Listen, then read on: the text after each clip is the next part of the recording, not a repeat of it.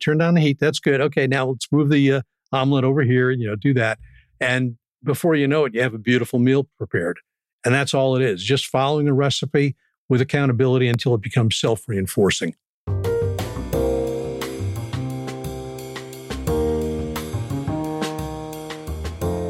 Welcome to Smashing the Plateau. We help consultants, coaches, entrepreneurs, and small business owners build their businesses after long careers as employees. We believe you should be able to do more of what you love and get paid what you're worth consistently. I'm your host, David Shriner-Cahn. Today on Smashing the Plateau, I'm speaking with the Chief Connection Officer at Sell More Marketing, Bill Doerr. In today's episode, you will learn how to get more clients and earn more money by design, not by accident. Stay with us to hear all the details. How do you feel about where your business is today? Most of us do our best work in collaborative, supportive environments. Come explore ours. The Smashing the Plateau community can help you build your business through engaging discussions, live events, a private communication platform, accountability partners, and lots more. Learn more at smashingtheplateau.com. Now let's welcome Bill Doerr. Bill helps his clients build, implement, and maintain a system that helps them get more clients, and earn more money by design, not accident. His service helps clients do three things see more people overall than they do now, see more profitable people, and follow up with key people for their business. He's an ATD certified coach who built his career in sales and marketing positions that reflect his passion for people in business. He likes to say, thanks to the internet and a headset, I can work with clients anywhere, anytime to help them grow their business by design, not accident. Bill, welcome to the show. So great to have you on. Thank you, David. Glad to be here. So, internet and headset. Now, I know we're going to get to this a little bit in a bit. I know that you can work with clients anywhere, but you don't work with just anybody. So we'll, we'll come to that. But first, let's talk a little bit about your background. So, career in sales and marketing positions, what's that all about? Yeah, well, um, I started out actually selling life insurance back in uh, the days when I was in school at UConn, University of Connecticut, and realizing that uh, continuing on with psychology was going to mean a PhD or it was going to be worthless, I felt. And I began to do more experimentation with the one way glass between me and the people I was trying to be with. I said, I got to go into some other field. So I ended up deciding to continue to work with sales and in sales and that was uh, quite a few years ago, but it gave me a good foundation in learning how to work with people and get things done. And it also taught me a lot of basics that honestly are still extremely applicable to this day. So um, I started out that way. Quick bounce. I went through time in the home office, uh, left that, became a consultant with the trade association, LIMRA International, got to work all over the world. That was pretty cool, helping managers and general agents develop the teams they were counting on for the numbers the home office or head office were looking for, depending upon where they were based. And um, then I got into selling sales training uh, when I left that world with Sandler Training. Uh, and I was with them for a number of years. And um, they gave me an incredible, awesome education on top of what I already had. And then I was a duct tape marketing consultant for over 10 years with John Jantsch. And um, finally decided that, you know, I've been kind of jumping into other people's religions. Maybe I ought to start my own. And that's how I ended up becoming a coach, consultant, advisor to people who are coaches, consultants, and advisors who are saying or hearing from a significant other, you know, hey, honey, if, if, if you're so damn smart, how come we're not more rich? And that became my ideal client.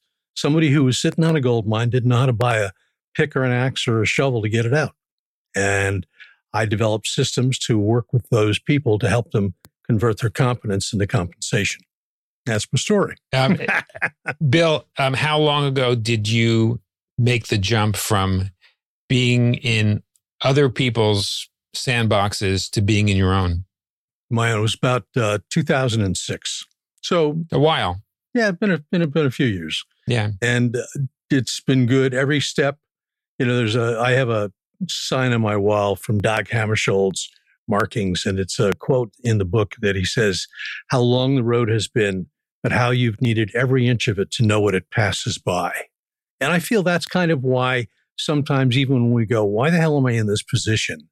It's because it's preparing you for something that you have yet to do. And if you didn't do what you're doing now, you won't be doing then what you could be when the time comes. So everything has its purpose. I may not understand it. You may not understand it, but I have faith that at some point it will come to the fore and it will be, oh, thank God I went through that hellish experience when I did, because that's what I had a need for to be able to do what I'm doing today. You know? In, in 2006, were you focused on serving consultants, coaches, and advisors right from the start in your in your own business? Well, you know, I think I'm going to say, in, in fairness, no. I think that became an evolutionary choice. At that point, I was kind of a um, a master of several capabilities, and um, actually, and I probably shouldn't. Well, no, I won't. I'll say that I was when I left. Uh, some of the organizations uh, had trained me to do strategic planning for small companies and not for profits and so on. And one of the things that I'd done was uh, started out doing strategic planning for small companies. And although I found I could enjoy it, it really wasn't as much as I thought it was going to be. And so I started turning my sights to who's got problems that I have a capability to solve. And again, it was one of these, oh my God, I've got too many tools in my toolkit. Which one do I use? And it took me a while to start listening to not only what can I do well, but who do I really like to serve? And, and for me, that was a really big aha because I'd spent 17 years in the financial services industry getting, you know, awards and letters after my name and all that, only to realize one day, you know what? I don't really absolutely love this anymore. There's no passion in me to get up and do it. And I think that's when you start looking for so, where do you take what you've done and been and are into a new place that you've never been before? And that's both scary and exciting, but it's turned out to be okay. And I think we all go through that. I know at one point you were dealing with, you know, upper management and chemical engineering and all kinds of cool things. And today you're doing some very different things. But again, if you hadn't done that then, would you be do, doing all this now? I doubt it. But it would have not been possible had you not gone through that. And that's the way I kind of look at this. So, yeah, it wasn't an easy transition, a clean in the sense that, you know, I, I knew what I wanted to be when I grew up. Sometimes I get up in the morning and I still ask myself that question, but I'm much clearer about it now. And I think most of us who are in the, you know, self employment or coaching, consulting fields, we do get tighter and tighter on who that target is that we want to serve, what they want from us, and what we can best do for them that makes all of us happy in the end. Yeah, um, it completely resonates with me. You know, we have a lot in common. That um, yeah, I, I, was going to say, I, I started my business in 2006. It was a transition that I, you know, I, I wanted to be on my own, and also I was not primarily serving consultants coaches, advisors, solopreneur experts in uh, in 2006. Far from it. I had actually, you know, I started off in chemical engineering. I've spent most of my career working for others in the nonprofit sector, and that was kind of my specialty. So I, you know, became a solopreneur, nonprofit management consultant. Mm-hmm. But you know, over time, combination of opportunities that found me and also who I wanted to serve really became um, you know a deep dive on um, you know very similar audience to yours, and we you know we do different things with the, with that audience. So um, yeah, and, and yes, it, it becomes more and more refined all the time, and and there's still the days when I wake up and say, yeah, what do I want to be when I grow up? I so I totally relate to all of this. well, I appreciate your candor and your honesty. I mean, you know, let's face it.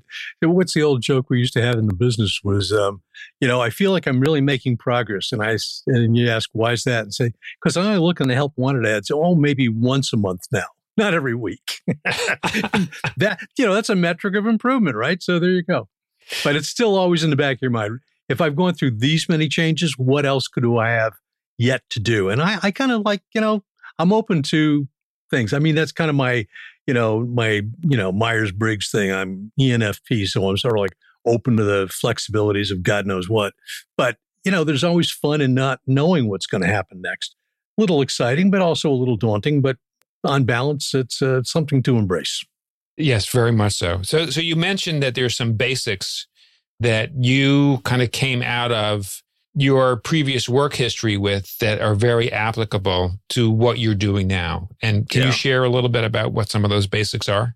Yeah. Well, it, for me, so I worked in a field where it wasn't necessarily what you knew because there were what we used to call a lot of educated derelicts, meaning people who had to sell their capability to solve problems and they could solve problems, but they couldn't market themselves very well. So I was always kind of pulled towards the marketing and the sales side of things.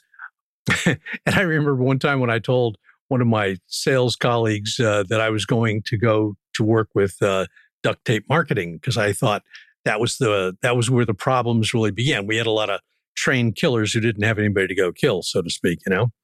And he says to me, "Oh, marketing. That's right. Isn't that for for people who can't sell?" He actually used some other terms, and I won't use them here in deference to your quality show. But I was like taken aback that he had that image because if he didn't do marketing, he would never have had clients to sell sales training to. So it's like, it's almost like that it's hiding in plain sight. And I wanted to try and get back to that. And so when I started digging into it with coaches, consultants, and advisors, I kept hearing, I really need to know how to do a better job of getting in front of people. And, I, and a lot of them were, you know, doing the blogging and they were doing the, the, you know, LinkedIn outreach and all those kinds of things and going, yeah, but it, it's coming up short. And there's always a new flavor of the week. And that's kind of another issue. So I said, what do I do that I can go back to that's more fundamental? And for me, it was a lesson that I learned years ago from my mom, who was very successful in real estate. And I said to her when I was a little kid, so Ma, how do you how do you get your clients? And she said, Well, you know, Billy, you know, even at 91, I was still Billy, right? You know, you know how we have a party every Friday and Saturday? Or it was either one of the two. It was Friday or Saturday. And I said, Yeah. And she said, You know, and we had my mom had a penchant for beautiful old houses in New England. So they were on the larger side and she could throw a party for 50, 60 people easily and nobody felt crowded. It was very nice. I used to love to to do those uh, parties, so to speak. But she'd say, you know, how somebody might come and go, oh, everybody, David Shriner-Cahn's here. David, come on over here. I want you to meet some people. She'd drag you over, you know, to some people and uh, say, oh, this is Charlie and this is Alice and George and Mary. Listen, uh, you take good care of David. I think I just heard the doorbell. I've got some guests to go see. David, you're going to be in good hands. And by the way, the bar's over there, the, the food's over there. You enjoy yourself and I'll catch up with you later. And my mom took off. And so that's how she started putting people into play. And I said, Yeah, I, I get, I remember I, I see that all the time. Yeah. So what? She goes, Well, then I call people on Mondays. Remember? Now, this is pre internet, pre computers, you know, phones and Rolodexes. Yeah, and relationships are still relationships. Right, exactly. So she'd call it, she said, and I call these people up and I say, Did you meet everybody you wanted to meet? Anybody you didn't get to meet, you wanted to meet? Anything I can do to help put you together? Do you want to arrange you know, do you want to go to coffee? Uh, go to a you know a meeting with, and we'll have coffee, and I'll introduce you there again, or whatever. And so she said to me, you know, when whenever anybody has a need to buy or sell a property, your mother pops out of their brain like candy from a Pez dispenser. I said, oh, I get it now. She goes, yeah, and she told me this one little thing before she passed many years later, and she said, you know, I view all the people in my life and in my business as flowers in the garden, my garden. And I'm the busy bee who flies amongst them all and transfers the best of the rest to all the others. And you know what, Billy? Here's the lesson I want you to remember. You know, what's that, Ma? She said, the bee with the most pollen on her ass usually has the most bucks in the bank. And don't you ever forget it.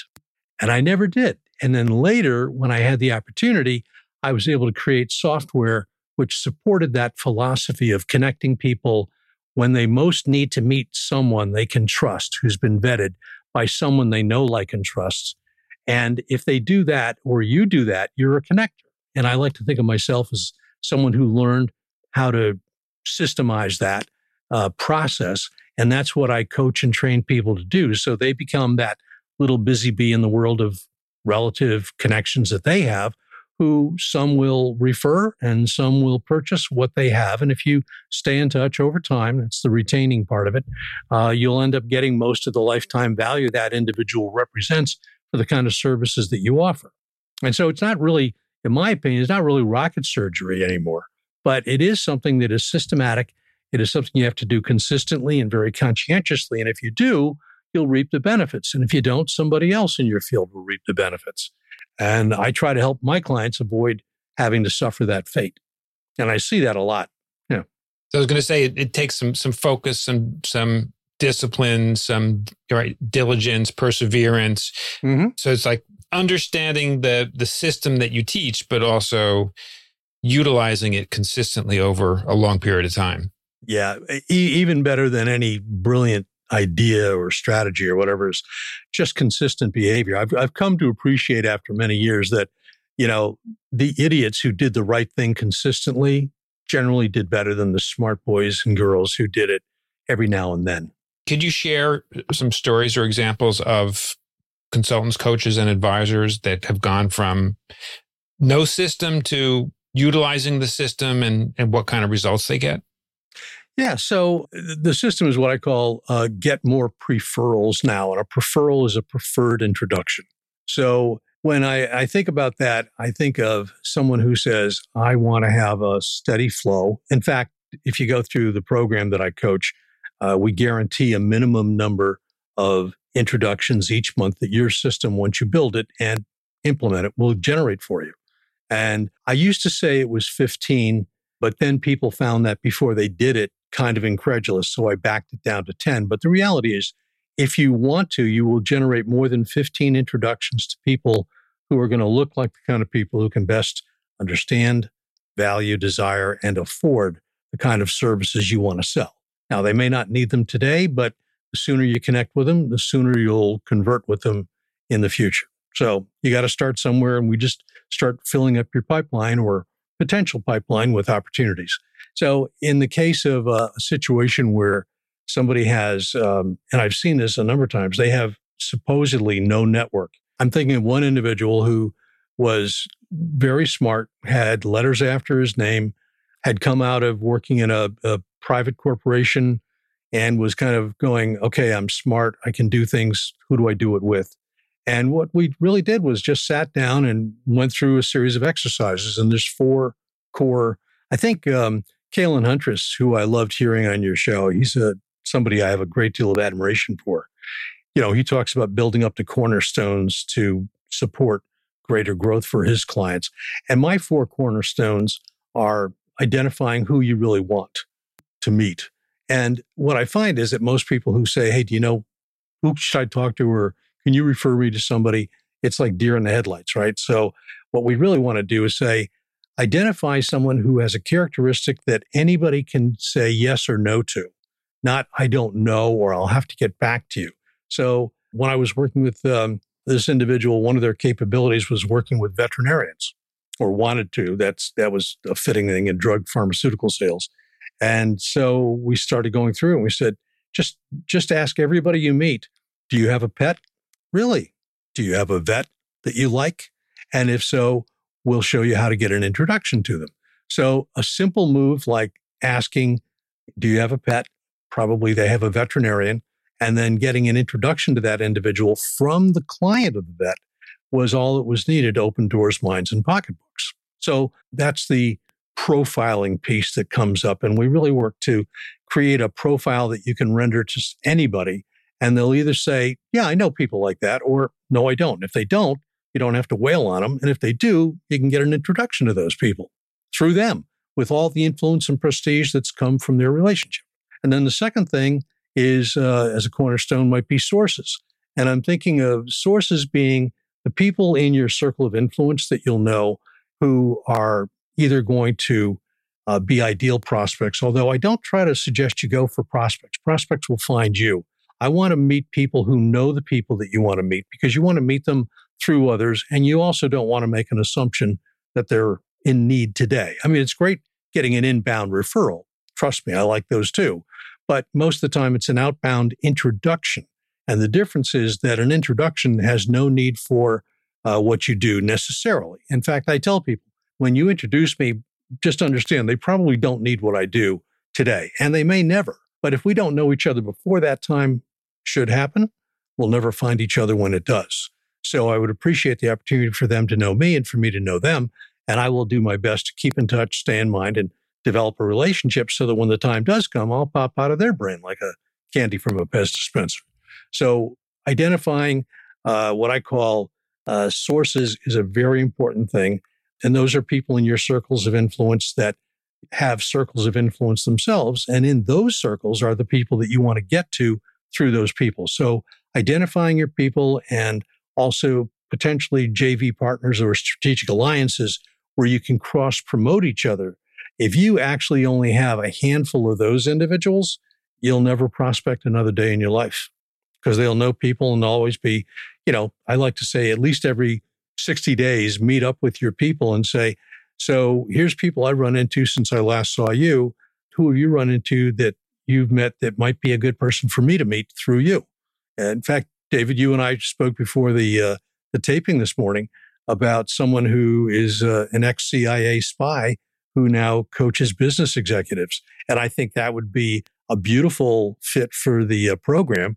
But also, she might find uh, smashing the plateau community be something she would like to get involved with. And I think she'd make a great contribution. So if you're always thinking of your key relationships and they're thinking of you, after a while it just becomes a so who who's on the agenda this week? And that's kind of what happens there. And then the third pillar are methodologies. That's just what do you do when you get in front of one of these uh, sources, these people who can connect you to other people. And there is an art and science to how to generate the relationship so that they feel comfortable introducing you and also how to keep in touch. And then the last cornerstone is the plan. The plan is the part that I think is probably where the magic happens. Because up till now, you can get all this from so many sources. It's not super secret stuff. But the plan is what do you do day in and day out, daily behavioral activity that causes the strategy to be implemented and achieved?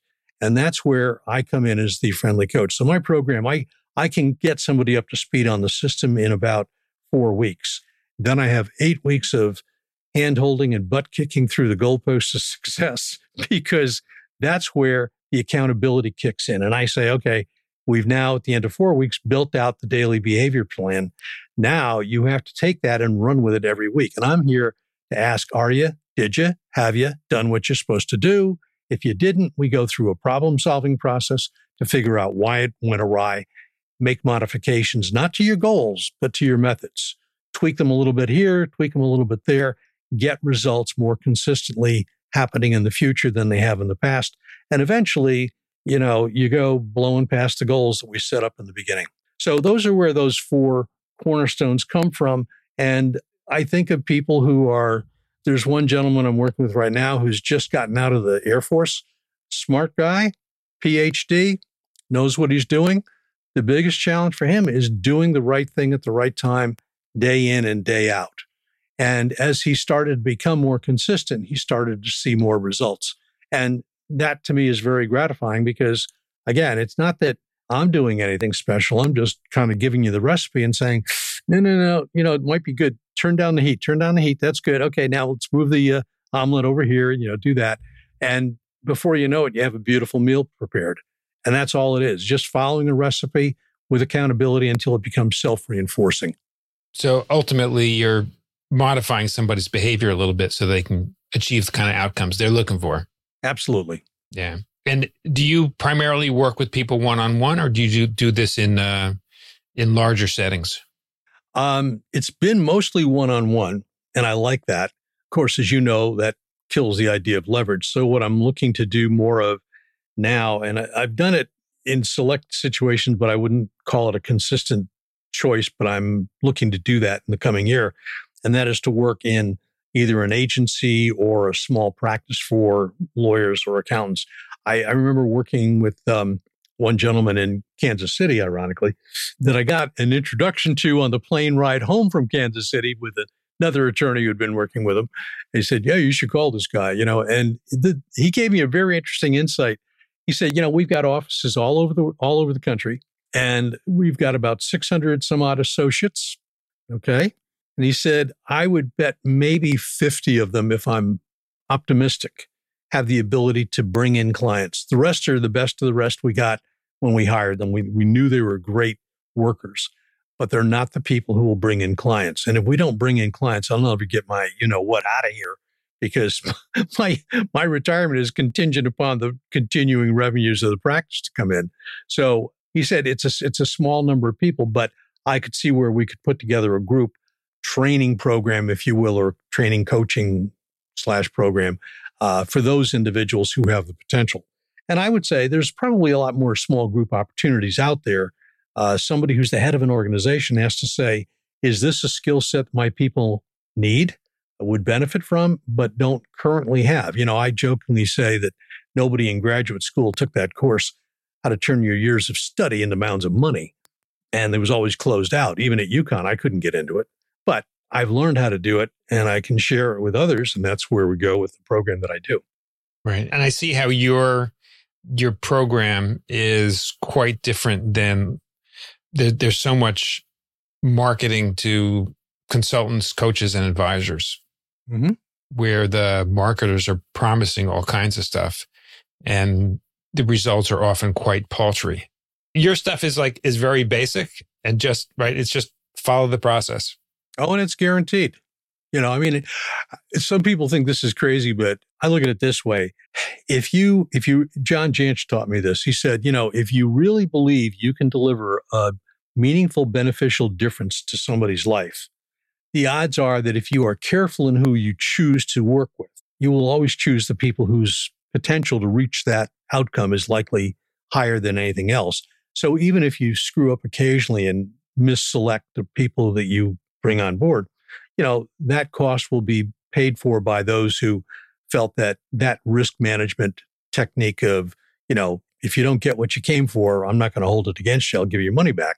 Worked pretty well. So the way mine works is you go through the first four sessions. If at the end of four sessions you go, what the hell was I thinking? No harm, no foul. You don't go to the coaching section. You stop where you are. Anything you got, God bless. Maybe you'll send some business my way. We leave on good terms, but any money you've paid goes back to you. If at that point you decide to continue, then what you want is the outcome that we promised you more than the money in your bank account that you paid in the beginning, right? Or you may have continuing to obligate yourself to pay. So at that point, the way it works is we go for the full 12 week program.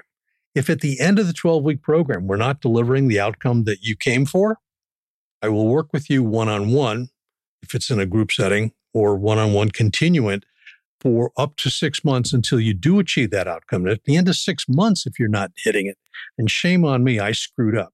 Now you have to do your part and I have to do my part. But if we do that and you don't get what you came for, I feel it's my obligation not to hold it against you and you get your money back.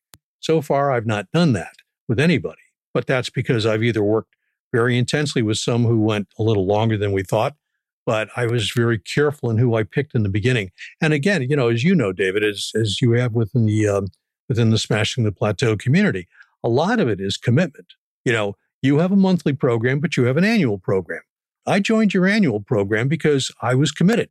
I believe in what you're doing, and I thought, you know, there was a little incentive to do so, but not that much that you know, putting down a chunk of change, you know, was was the wrong thing to do. I felt it was the right thing to do, and it demonstrated to me I really believe what you're doing, David, is valuable and I'm going to see value from it. So it's kind of like, you know, we go back to who do you who do you want to work with and are they the right people? And usually it works out pretty well. So yeah, so thank you for sharing that. And I actually wanted to ask you one question about about community. If you could just describe a little bit about your own experience in your your career in interaction with community. Like how has that kind of played out? What what has worked well for you in community settings? Oh, well, you know, I know you've said this so many times that when you leave that corporate shelter, whatever you want to call it, you know, where where you had your inbox full, you had people who reported to you, or you just, you know, you didn't have to want for anything except to show up and do your your best work every day. And then all of a sudden you find yourself sucked into this vacuous hole of non-existence. People ghost you people don't want to know you anymore. You know, you, you, you, it's like years ago, my cat jumped off our balcony. It was like two stories up. And I, you know, raced down. I was like, oh my God, my poor kitty. And she was there trying to jump up against the brick wall, trying to get back up. You know, it's like we, we're also like that kitty. We're all, God, I want to go back to the comfort of the womb, you know, that corporate security. But you know, for most of us, that's not going to happen at some point, and we have to get on with our lives.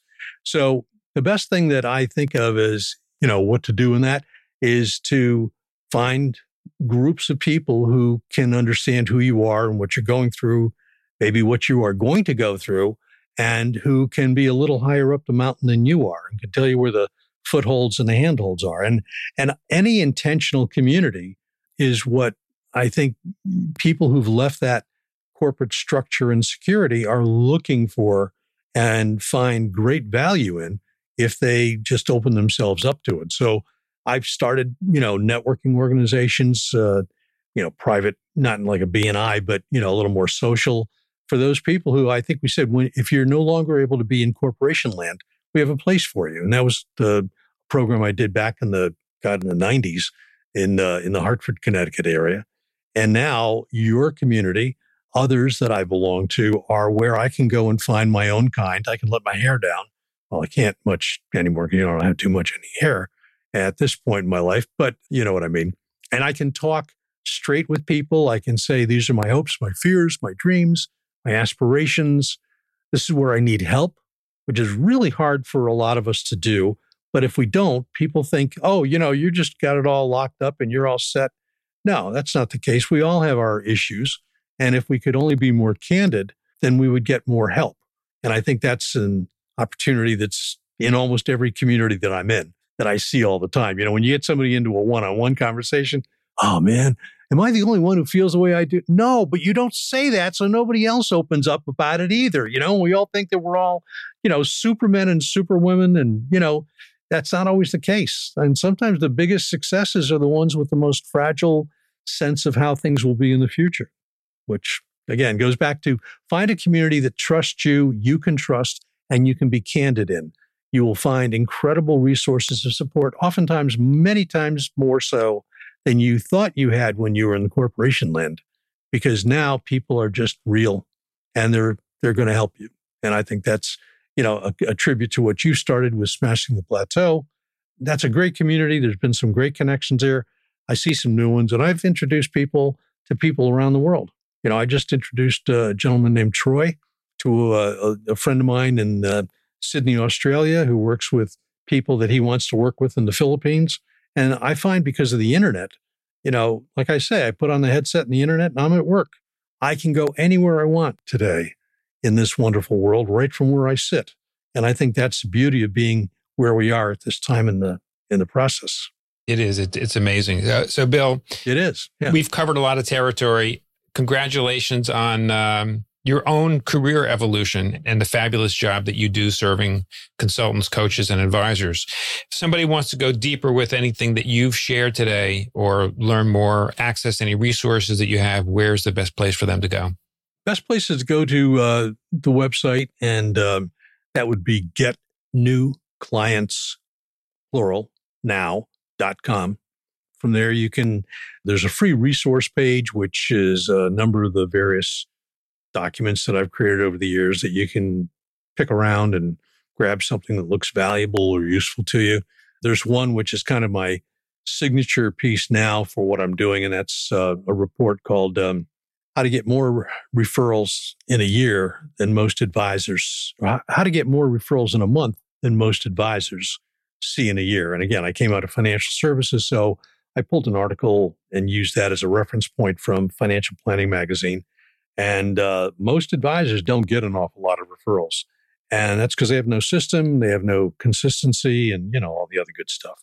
And we just show them what can happen if you do. So that's a good piece to have a good overview, and it also has a link to set up a meet with a Calendly appointment to uh, schedule a no obligation conversation. Kind of like um, Kalen says, you know, I, I, picked up a good idea from uh, Steve Gordon, the uh, Unstoppable CEO who I love dearly. He's just brilliant. If you ever want to use good resource, he's the man. And he has a great way of saying, look, you know, we're going to have a no obligation. I promise not to try and sell you anything if you promise not to try and buy anything from me. We're just going to figure out if we have a good fit. And if we do, you make the choice as to what we do as a next step. Is that fair? And I've found that's extremely useful and works every time. I've never had it not work. And it takes all the pressure out of the situation. There's no you know, somebody's going to jump out of the bushes at you kind of thing. Uh, it's just an opportunity to say, look, tell me where you're at, tell me where you want to go, and I'll tell you if I can help you get there faster, better, smoother, cooler, whatever. And if I can't, I'll direct you to a resource that were I in your shoes, I would try to direct myself to as well. What could go wrong on that kind of a call? That's brilliant. Bill, I want to thank you so much for taking the time to join us today on Smashing the Plateau and uh, share your insights a little bit about your own story, etc.